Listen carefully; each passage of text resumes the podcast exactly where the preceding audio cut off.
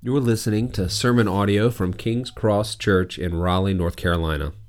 For more information about King's Cross Church, you can visit us online at kingscrossraleigh.com.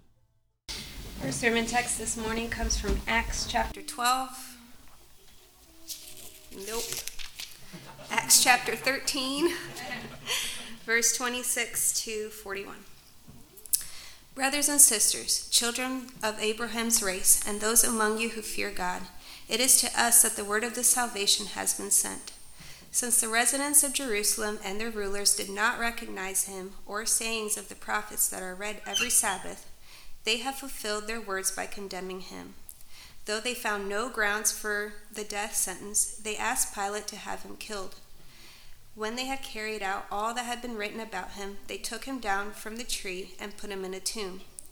But God raised him from the dead, and he appeared for, the, for many days to those who camp, came up with him from Galilee to Jerusalem, who are now his witnesses to the people.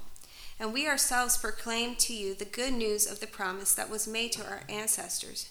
For God has fulfilled this for us, their children, by raising up Jesus, as it is written in the second psalm. You are my God. Today I have become your Father. As to his ra- raising from the dead, never to return to decay, he has spoken in this way I will give you the holy and sure promises of David. Therefore, he also says in another passage, You will not let your Holy One see decay. For David, after serving God's purpose in his own generation, fell asleep, was buried with his fathers, and decayed. But the holy, but the God, but the one God raised him up not to decay. Therefore, let it be known to you, brothers and sisters, that through this man forgiveness of sins is being proclaimed to you. Everyone who believes is justified through him from everything that you could not be justified from through the law of Moses. So beware that this is that what is said in the prophets does not happen to you. Look, you scoffers, marvel and vanish away because I am doing a work in your days, a work that you will never believe, even if someone were to explain it to you. This is God's word. Happy Resurrection Sunday. He is risen. He is risen indeed. If you uh, have your Bibles with you, we're in Acts. We're actually continuing through our. Is it on? I can speak louder. Doesn't matter. We're in Acts chapter 13. We're continuing through a series on Acts that we've started uh, several weeks ago. We normally walk through books of the Bible. By God's providence, um, um, we were looking at the passages and we find ourselves in a sermon that Paul's preaching, in which last week he's talking about the promises uh, and, and the gifts and grace and faithfulness of God to his people. On Palm Sunday, we were talking about the fact that Christ came as a good and grace and mercy from God, yet was rejected uh, in the same way that so many were rejected through history.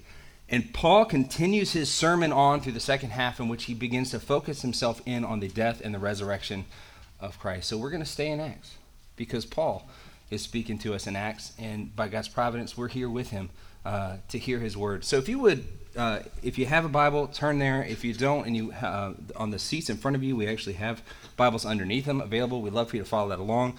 But um, Pray with me now that the Spirit would be with us and lead us this morning. Father, this morning we're grateful for the privilege it is to worship you, and Lord, to celebrate the resurrection of the King. Lord, that he has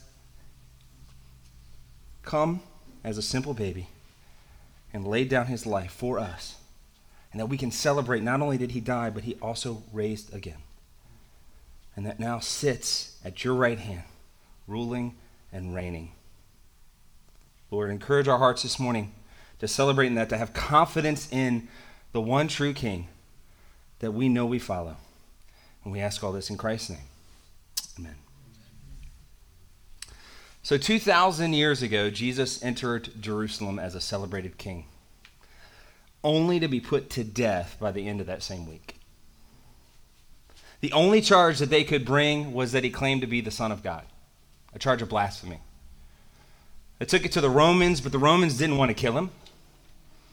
Pilate knew he hadn't done anything to warrant death. He had him beaten to appease the religious rulers who wanted him dead, just hoping that would be enough. But when it was clear that they would settle for no less really truly to avoid riot because he's a ruler who doesn't want his, his, his, his rule to go up in chaos. Pilate literally washed his hands of the situation and handed him over to be crucified. They hung the innocent King of Glory on a tree until he died. Buried in a tomb on a Friday, but he did not stay there. God raised him up again, and that's what we celebrate today that Jesus Christ is the resurrected King. Now, some see this not more than really a mythic tale. The, the others talk about this resurrection really more even as a metaphor. You know, for maybe like how, like Jesus, we also need to die to our inhuman behaviors and resurrect to live as better humans. But these perspectives seem really to be just most unsettled by the idea of the miraculous, that anybody might rise from the dead. That we know of not one other example of actual resurrection, so is it likely that Jesus did that? But that's the point. The point is that God demonstrated his power over life and death in Christ. That no one else holds that power. And that only he alone is able to conquer death. See, it's not that most scientific community would is uh, or have a problem with a miracle. It's just they only want to get one. Ethnobotanist Terence McKenna, in a talk he gave once, was quoted as saying that modern science is based on the principle that give us one free miracle and we'll explain the rest. The one free miracle is the appearance of the, all the mass and energy in the universe and all the laws that govern it in a single instant from nothing. Then we can take over from here.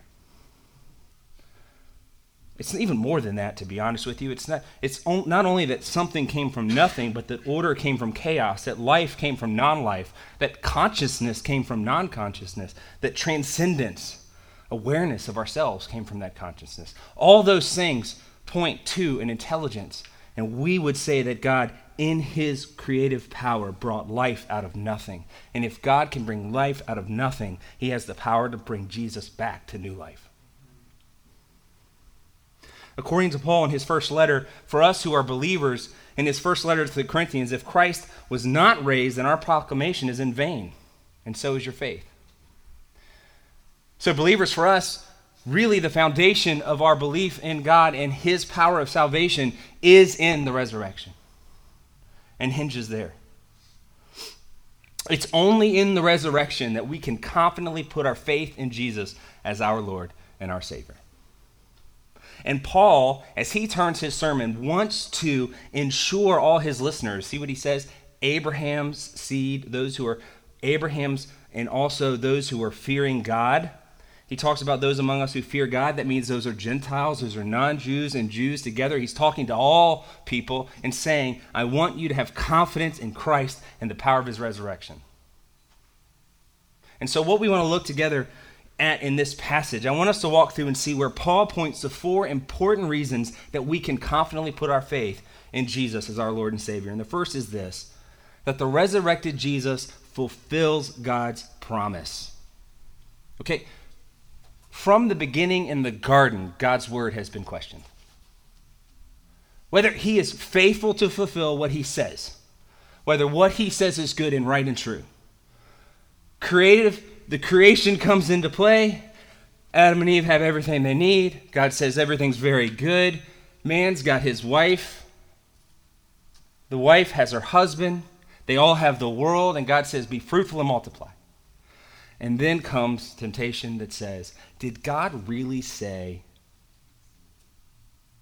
so, from the beginning, God's word has been questioned.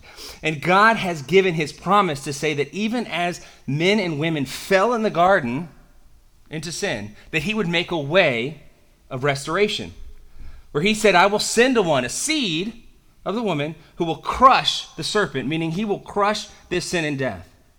And Paul is trying to reiterate for his listeners over and over again that everything that happens is something that God said would happen. It's his promise. Look at Acts 13, verse 26. Brothers and sisters, children of Abraham's race, and those among you who fear God, it is to us that the word of this salvation has been sent. Since the residents of Jerusalem and their rulers did not recognize him or the sayings of the prophets that are read every Sabbath, they have fulfilled their words by condemning him. What he's saying is that the people who were in Israel, those who were Jewish rulers and those who were Romans, have fulfilled the words of promise. The words that were promised beforehand would happen. And how did they do it? Well, actually, the Jewish rulers, he says, should have recognized him in his sayings because it's in the word. They read it every Sabbath. Every Sabbath. Matter of fact, if you read in Isaiah 53, 7 through 12, let me read to you the words from the Old Testament given by Isaiah himself in chapter 53. He was, fret, he was oppressed and afflicted, yet he did not open his mouth. Like a lamb led to the slaughter, and like a sheep silent before his shears, he did not open his mouth. He was taken away because of oppression and judgment, and who considered his fate? For he was cut off from the land of the living. He was struck because of my people's rebellion. He was assigned a grave with the wicked, but he was with a rich man in his death, because he had done no violence and had not spoken deceitfully. Yet the Lord was pleased to crush him severely. When you make him a guilt offering, he will see his seed, he will prolong his days, and by his hand the Lord's pleasure will be accomplished. After his anguish, he will see light and be satisfied. By his knowledge, my righteous servant will justify many and he will carry their iniquities. And therefore I will give him the many as a portion, and he will receive the mighty as a spoil, because he willingly submitted to death and was counted among the rebels. Yet he bore the sin of many and interceded for the rebels. That's Old Testament, guys. That's half a millennium before Christ shows up on the scene. And I would say if you read this to any person not familiar with this text in the Bible, they would probably say it's from the New Testament. Because Isaiah speaks of the servant who will be slain. For what? The sin of many. And yet, as Paul says, not recognizing him like they should, they fulfilled those words. How did they do it? They found no grounds for the death sentence and they asked Pilate to still kill him. In 29, when they had carried out all that had been written about him, Paul again saying, All this had been written about him, they took him down from the tree and put him in a tomb. But God raised him from the dead, and he appeared for many days to those who came up from Galilee to Jerusalem, who are now witnesses to the people. And we ourselves proclaim to you what? The good news of the promise that was made to our ancestors the promise that was made. Jesus fulfills the promise of God. There's a simple phrase that we repeated often with our kids from a very young age. I think it's songs now. They have songs for this. God always keeps his promises. God promised to defeat the serpent in the garden. God promised to bless the nations through the descendants of Abraham. God promised to establish a descendant of David on the throne. God promised that when that, when that Messiah was killed, he would bear the sins of many. And some of you have trouble trusting anyone outside of yourself. You've been hurt, maybe you've been let down, maybe you've been abandoned, but God has demonstrated his faithfulness to his promise. And though it may be difficult to, to, to, to trust others in this world, I promise you that you can have confidence in God's word. God has demonstrated his faithfulness. Believers, no matter how difficult the faith, uh, how difficult this life is, He'll never leave you or forsake you. Believers, Jesus says He will be with you always. All things work together for good for those called according to His purpose. In any trial, in any, any challenge, in any temptation, He has promised to be with His people. He has not withheld His Son from us. What good thing would He keep from you? So we can confidently put our faith in Jesus because God always keeps his promises. Not only that, but we can see the resurrected Jesus displays God's power. Verse 30 and 32.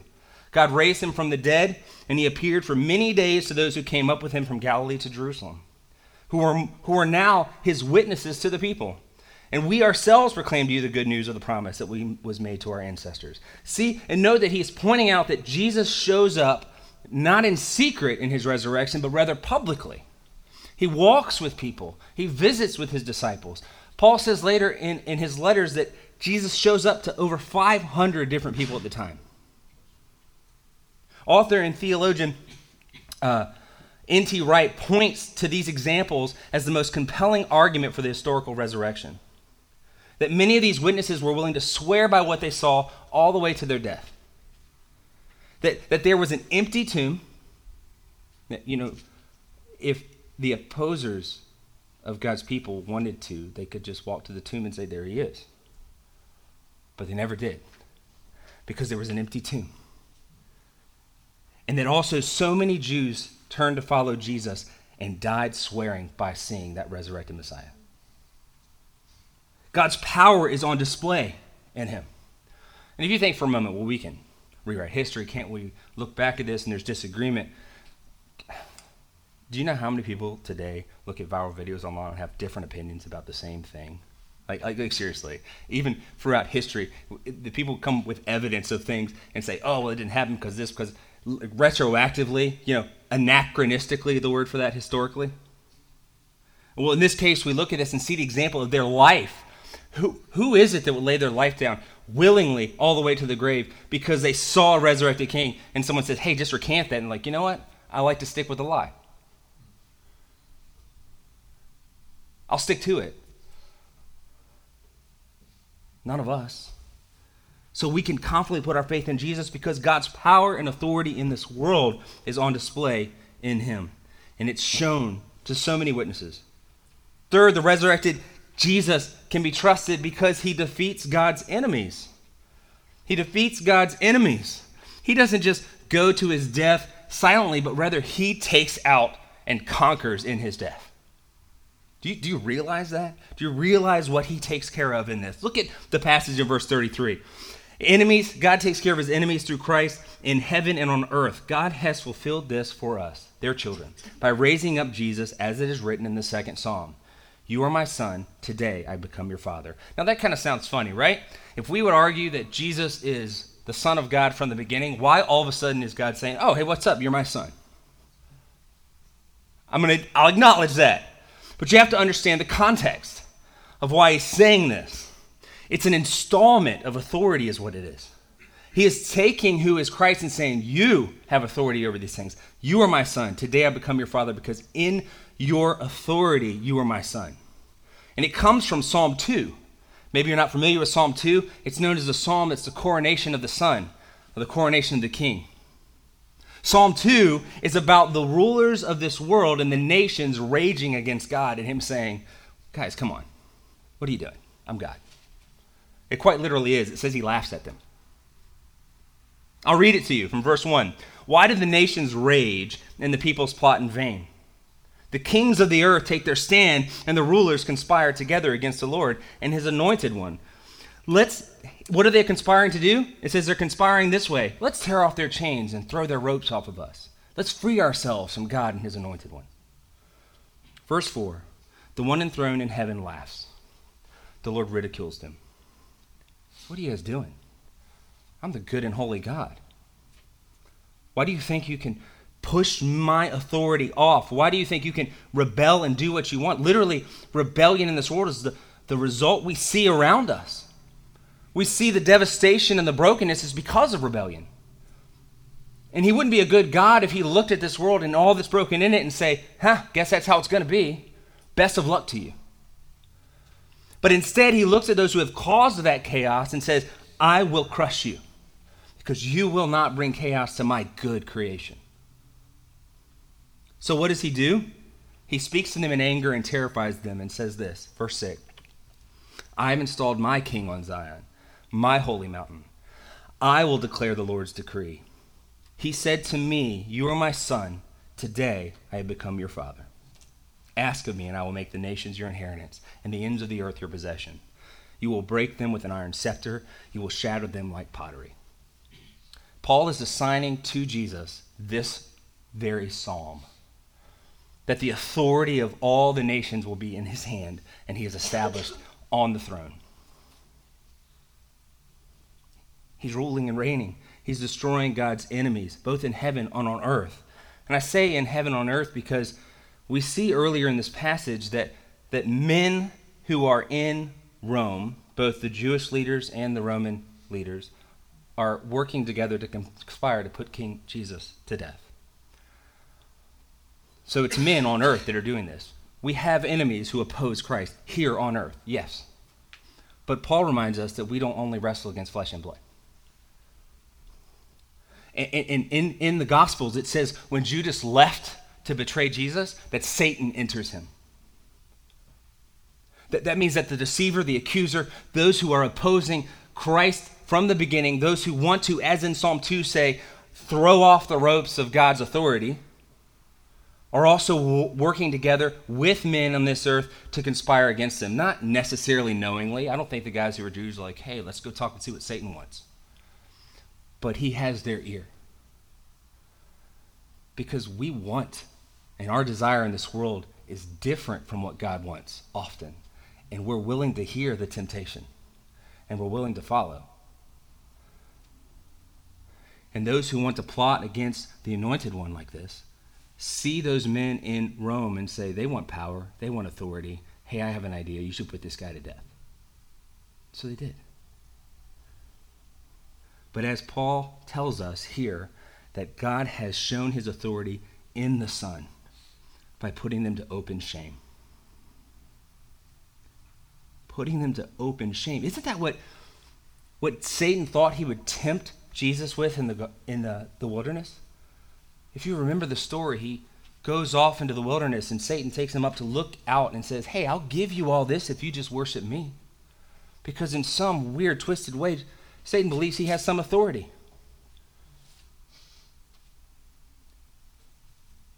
God says, No, it's not yours.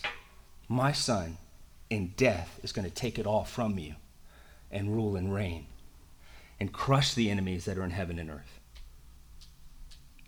There are some of you who may wrestle with some guilt or shame in your life, some way about your life that you've led, or about the way that sin in your life you currently struggle against. And if you're a believer, grief over sin and repentance are good things. So I encourage you to turn and obey.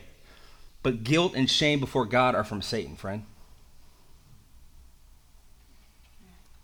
That, that, that to be accused of anything shameful before God where he cannot forgive you of that is, is from the enemy, not from him. That in Christ we can come boldly before the throne of grace and receive mercy. That, as a community of faith, we don't have to be ashamed of our lives, but rather we can glory together that Christ has died for it all. And we can be changed by him.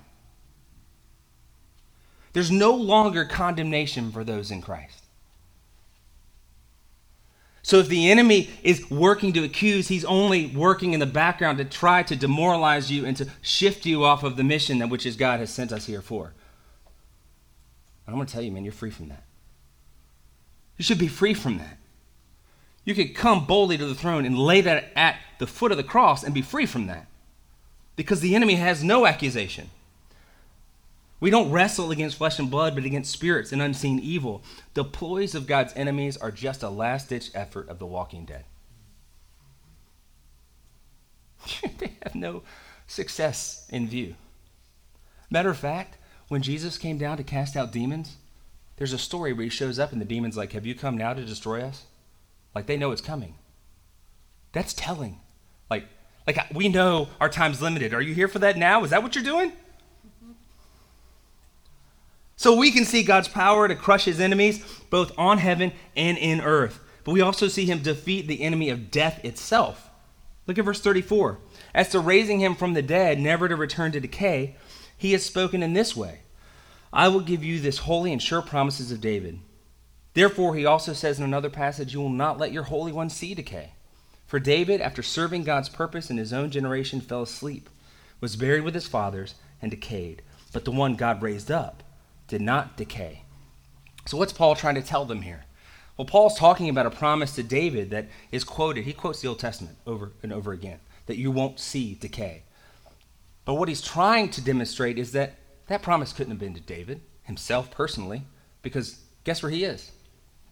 he's in the ground decaying. It's the same thing Peter says earlier in Acts in his sermon. But rather, this promise is to the descendant of David who is Christ. Because his body did not see decay.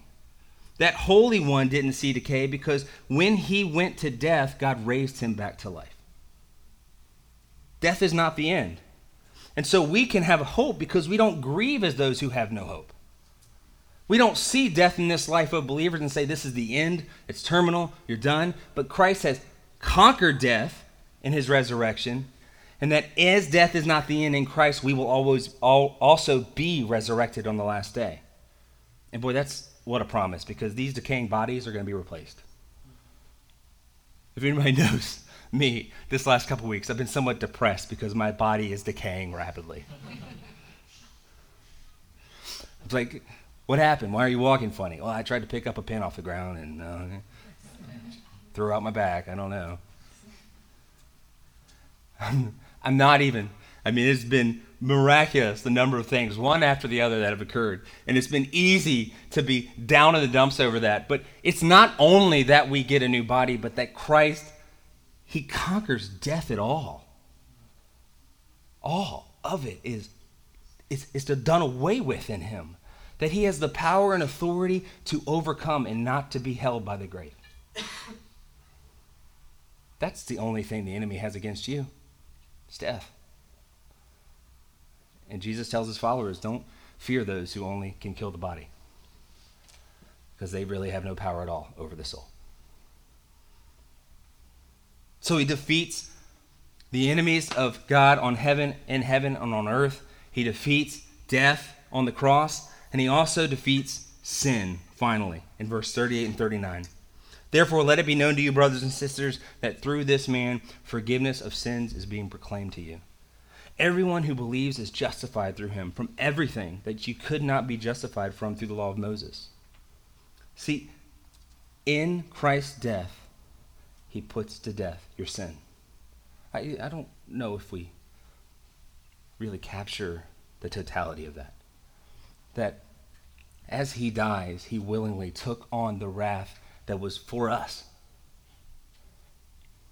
That not only has he totally defanged the enemy of Satan and all his effects, and not only has he made a promise that death is not eternal, but that all of the guilt and shame and the really literally chains of sin have been freed. Do, you understand? Outside of Christ, we are but bondage to our desires in the flesh. That, that the will of what we do is, is what the will of our flesh is. And even when often things we do outwardly look good to the world, our motives are bent. Maybe I help that little lady across the street because I want to make sure people see me and do a good job. Just saying. It's about me. Maybe I'm preparing this sermon up here because I want to have a platform and I want to have you Say, hey, Chad, great job. Wonderful. Maybe we live our life in a way that glorifies us or makes us look better or makes us feel better about the way that we live. But in Christ, He can put together, He can put to death all of those desires so that every moment of our life is rather done to the glory of His name. Paul wrote a letter to the Romans, and in chapter 6, he talks about this very thing where he says in verse 10 For the death he died, he died to sin once, for all time. But the life he lives, he lives to God. So you too consider yourself dead to sin and alive to God in Christ Jesus. Do not let sin reign in your mortal body, so that you obey its desires. And do not offer any part of it to sin as weapons for unrighteousness but as those who are alive from the dead, offer yourselves to God, and all the parts of yourselves to God, as weapons for righteousness. For sin will not rule over you, because you are not under the law, but under grace. Because in Christ's death, he has defeated sin and all its power over you.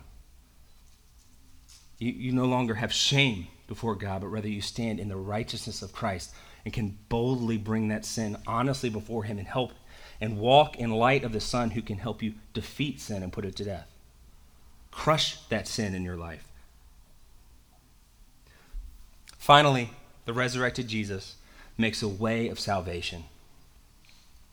I mean, ultimately, we can trust in Jesus as Savior because in the resurrection, He makes a way of salvation available for us. And He does it in really what I see here two different ways that Paul points to, both from something and into something. Often, when we talk about salvation, the temptation is to consider that it's really only a ticket into heaven, that it's really only a pass out of hell. And we could talk all day long about what those things really mean, but I promise you this it is not God's intent just simply to make a way of salvation, to scoop you off of the earth and get you out of the path of danger and hell, but rather to give you real life. That salvation has impacts today. And Paul warns them first, though, that salvation is from God's wrath, and rightfully so. The passage he quotes in verse 40 and 41 is from Habakkuk, and he says this Beware that when it's said of the prophets, does not happen to you. And what does the prophet say? Look, you scoffers, marvel and vanish away, because I am doing a work in your days, a work that you'll never believe, even if someone were to explain it to you. Now, here's a danger of verses out of context. I've seen this like on a coffee cup. Okay? This particular verse in the context of, listen, I'm going to tell you what, God's doing a work you'll never believe, even if somebody told you. So look out. Here comes God's amazing work in your life. Now, here's the problem of the context. The next passage in Habakkuk is about the Chaldeans coming in and destroying and taking into slavery all the Jews. So beware, God's going to do a work in your life. Just watch for the northern invaders. Here they come. You won't believe it. Here comes Canada. And we wouldn't believe that. that would be fitting for this passage. Wow, the Canadians are coming. what he's really telling them is look, you guys scoff at me and say, God's not here. God's not doing anything. He's not stopping us from doing whatever we want to do. He's not stopping the evil that my neighbor's doing. Who, where is he? He's gone. The scoffers mocking and saying, Where is God? And all of this that's going on, clearly he doesn't either care or doesn't exist. Paul reminds us like Habakkuk be careful, because I'm doing a work. A work that you'll never believe, even if someone were to explain it to you.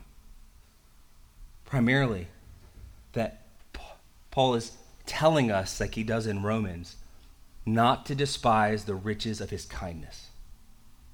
Because though it may seem like he tarries now, his kindness and his restraint and his patience is intended to lead you to repentance while there's time. I, I said this earlier, and I think I can say it rightfully because Scripture attests to this that he would not be a good God if he did not do something about evil in this world. But his timing is not ours. His patience is, is merciful and kind. But Paul warns those who are listening to not be like those scoffers who think he's not doing something about it. And it's the same warning for us. Because if you were being honest, you would say the same thing we are made in his image, and our capacity for love, our instinct for justice, our desire to see people cared for and not harmed, to hear something radical like a shooting in a school and have, and have your heart broken, to think, my, my son was nine and just turned 10, and they lost three of them in Nashville, and that was just one and what the most innocent life we can think of in this world a child. And that is probably, that is really literally the tip of the iceberg when it comes to the vast amount of evil that you and I are unaware of in this world. That we only hear flashes of in the news. Honestly, When I was a kid, I think the streets were probably more dangerous, but we were just let to go free and roam around the world. Okay, I'm just serious. We would go everywhere. Honestly, I'm surprised. I probably I will get to heaven. One of my questions will say, God, how many times was I almost kidnapped? Because I don't know, and it'd be fascinating to hear the stats. I'm just I think about those things. Okay, all right. But but when we we see like over the course of time we get a 24 hour news cycle and it just bombards you with things that are happening. All of a sudden my wife and i have kids and we have like 12 13 14 when they're in their teens and we're like i don't know. We don't want to let you outside by yourself. Because we just imagine it's happening all the time. And i, think it really is true stats that it's actually safer now. I don't know for a fact but i don't feel like it. I'm like no don't leave the house. I'll be with you. I don't know what i'm going to do different. Well I know what I would do if it was a situation, but let's talk about that later. But in this case, we can't think about that. Think about how that affects us with more news of evil in that um, only percentage of an amount. God has an unfiltered view 24 7. And I think he has a right to be angry. And a good God does something about it. And the beauty of Christ and his resurrection is that even though he is waiting to unleash his wrath on all Satan, sin, and death and evil in this world, he's made a way. He's told you and I he doesn't want to pour that out on you and offers a way of escape. He says, put your trust in Christ because in, in Christ you don't have to bear my, my wrath. He did it for you. And now the accuser has no word to say about you because it's been done and you are justified before me. See that? The previous passage? Everyone who believes is justified through him from everything that could not be justified through the law of Moses. Meaning your good works aren't enough. I'm just trying to safeguard your life and show you a way and a way to live. But really, ultimately, the only hope you have is in Christ Himself.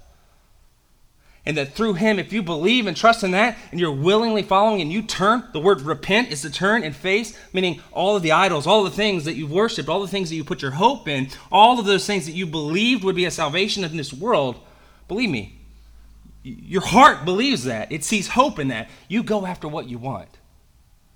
Instead, you turn from that and say, Jesus is really ultimately all I need. He's my hope and my salvation. When you do that, the promise is that there is, there is salvation and you are justified in your belief in Him. And my wrath's not for you. But not only does He save us from the wrath of God, does He take that wrath for us, but he promises and moves us into God's family. You're not just the outsider who's like, great, you don't get my wrath, but you're welcomed into the family of God and made a part of God's family. In that passage, in verse 30, 39, he makes a reference to the law of Moses. Everyone who believes is justified through him from everything that you could not be justified from through the law of Moses. The law of Moses was given to God's people in the Old Testament. The law of Moses was given as a distinctive to bring them and set them apart from all other nations as God's rightful inheritance. Really, he calls Israel his son. But what Paul is doing as he proclaims this very um, word of salvation to not only Abraham and the Jews, the descendants of Abraham, but also to all the Gentiles, he's saying this has not only been for Jews. Instead, the nations are supposed to be blessed through Christ. The blessings have always been for all people. He told Abraham from the beginning, through your seed I will bless the nations, all the world. It's never been a one ethnicity thing. And so that God's family has been opened up to graft in and adopt those who were not his people. It says, You're not my people? No, you are my people. I like what N.T. Wright actually says about the resurrection because I think when we look at salvation and we look at um, salvation in Christ and believing, we often consider only the future of what that means. That Christ is sweeping us away. This is his quote That Jesus' resurrection is the beginning of God's new project. That new project is not to snatch people away from the earth to heaven. It's not that we sit and wait and say, hey, it's over. Good, I got you. But to colonize earth with the life of heaven. That as we are in God's family, we bring heaven into this earth. Isn't that what Jesus prayed? Our Father in heaven, hallowed be your name. Your kingdom come, your will be done on earth as it is in heaven. So salvation offers us not only escape from God's rightful wrath, but brings us into God's family. Jesus Christ resurrected from the dead. God always keeps his promises. By his power, God raised Jesus and defeated Satan, sin, and death, and he now holds out salvation to you and to I. You and me. Will you put your faith in the resurrected King? You know, unbelievers, this is not a one time plan of salvation, it's a life living in the family of the King. Don't be like the scoffers who despise the kindness of God. Trust in the saving work of Christ. Believers, you're in the family of God. Hallow his name. My prayer for us is that his will would be done in your life, that his kingdom would come on earth as in heaven, that we would live as kingdom people who follow the resurrected king. Let's pray. Father, I'm grateful for the opportunities to worship you and lift up your son. God, even as you raised him up in power. Let your spirit fill us and change us as we continue in worship of the resurrected King. And remind us not only today, but day after day, that we worship a King who has been risen in power, that you always keep your promises, and we can trust you. And Lord, we can have confidence in the resurrected King for our Lord as our Lord and Savior. And God, that every moment of every day we not look after our own desires in this life, but rather turn and follow after Him. Make us more like Christ. Encourage our hearts. And Lord, knit our hearts together as the family of God. And we ask all this in Christ's name. Amen.